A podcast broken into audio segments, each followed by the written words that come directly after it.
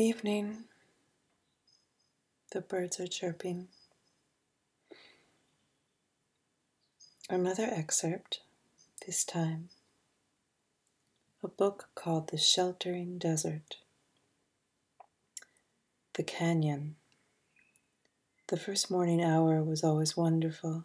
The sharp, jagged edges of the rocks threw long, blue shadows over the desert like wind slab over the snow.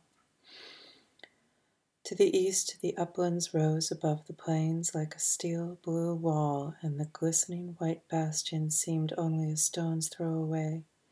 But when we finally stopped at its foot, our speedometer had registered another five miles. How were we to get to the top? A rather steep slope strewn with shingle struck me as passable, and I raced up in low gear, with small pebbles flying in all directions. We made it, and I breathed a sigh of relief, but the smile faded from my face even before it had properly formed, because the world seemed to end suddenly under our wheels. I swung the wheel round, in my haste jabbing Otto in the nose with my elbow, and the lorry slewed round just in time. We were not on a plateau at all, but on a narrow ridge and we stared down uneasily into a confusion of wild gray crags, rocky summits, black shadows, and a labyrinth of gorges. Then we saw the deeper cleft formed by the main canyon, and at its bottom the white sandy bed glistening between innumerable dark ravines and ridges.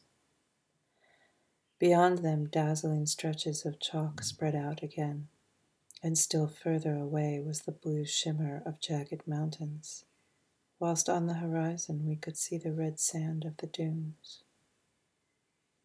We stared down in fascination. It was an impressive and intimidating sight, a landscape inconceivable under a more temperate sky and in milder latitudes.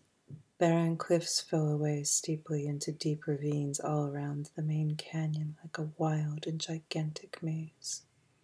They had a name, the Gramadulas, and as someone had aptly said, they looked as though the devil had created them in an idle hour.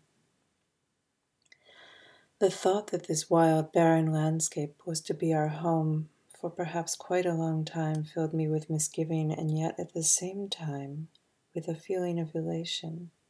Hermann observed soberly, They won't find us so easily here. That was very obviously true.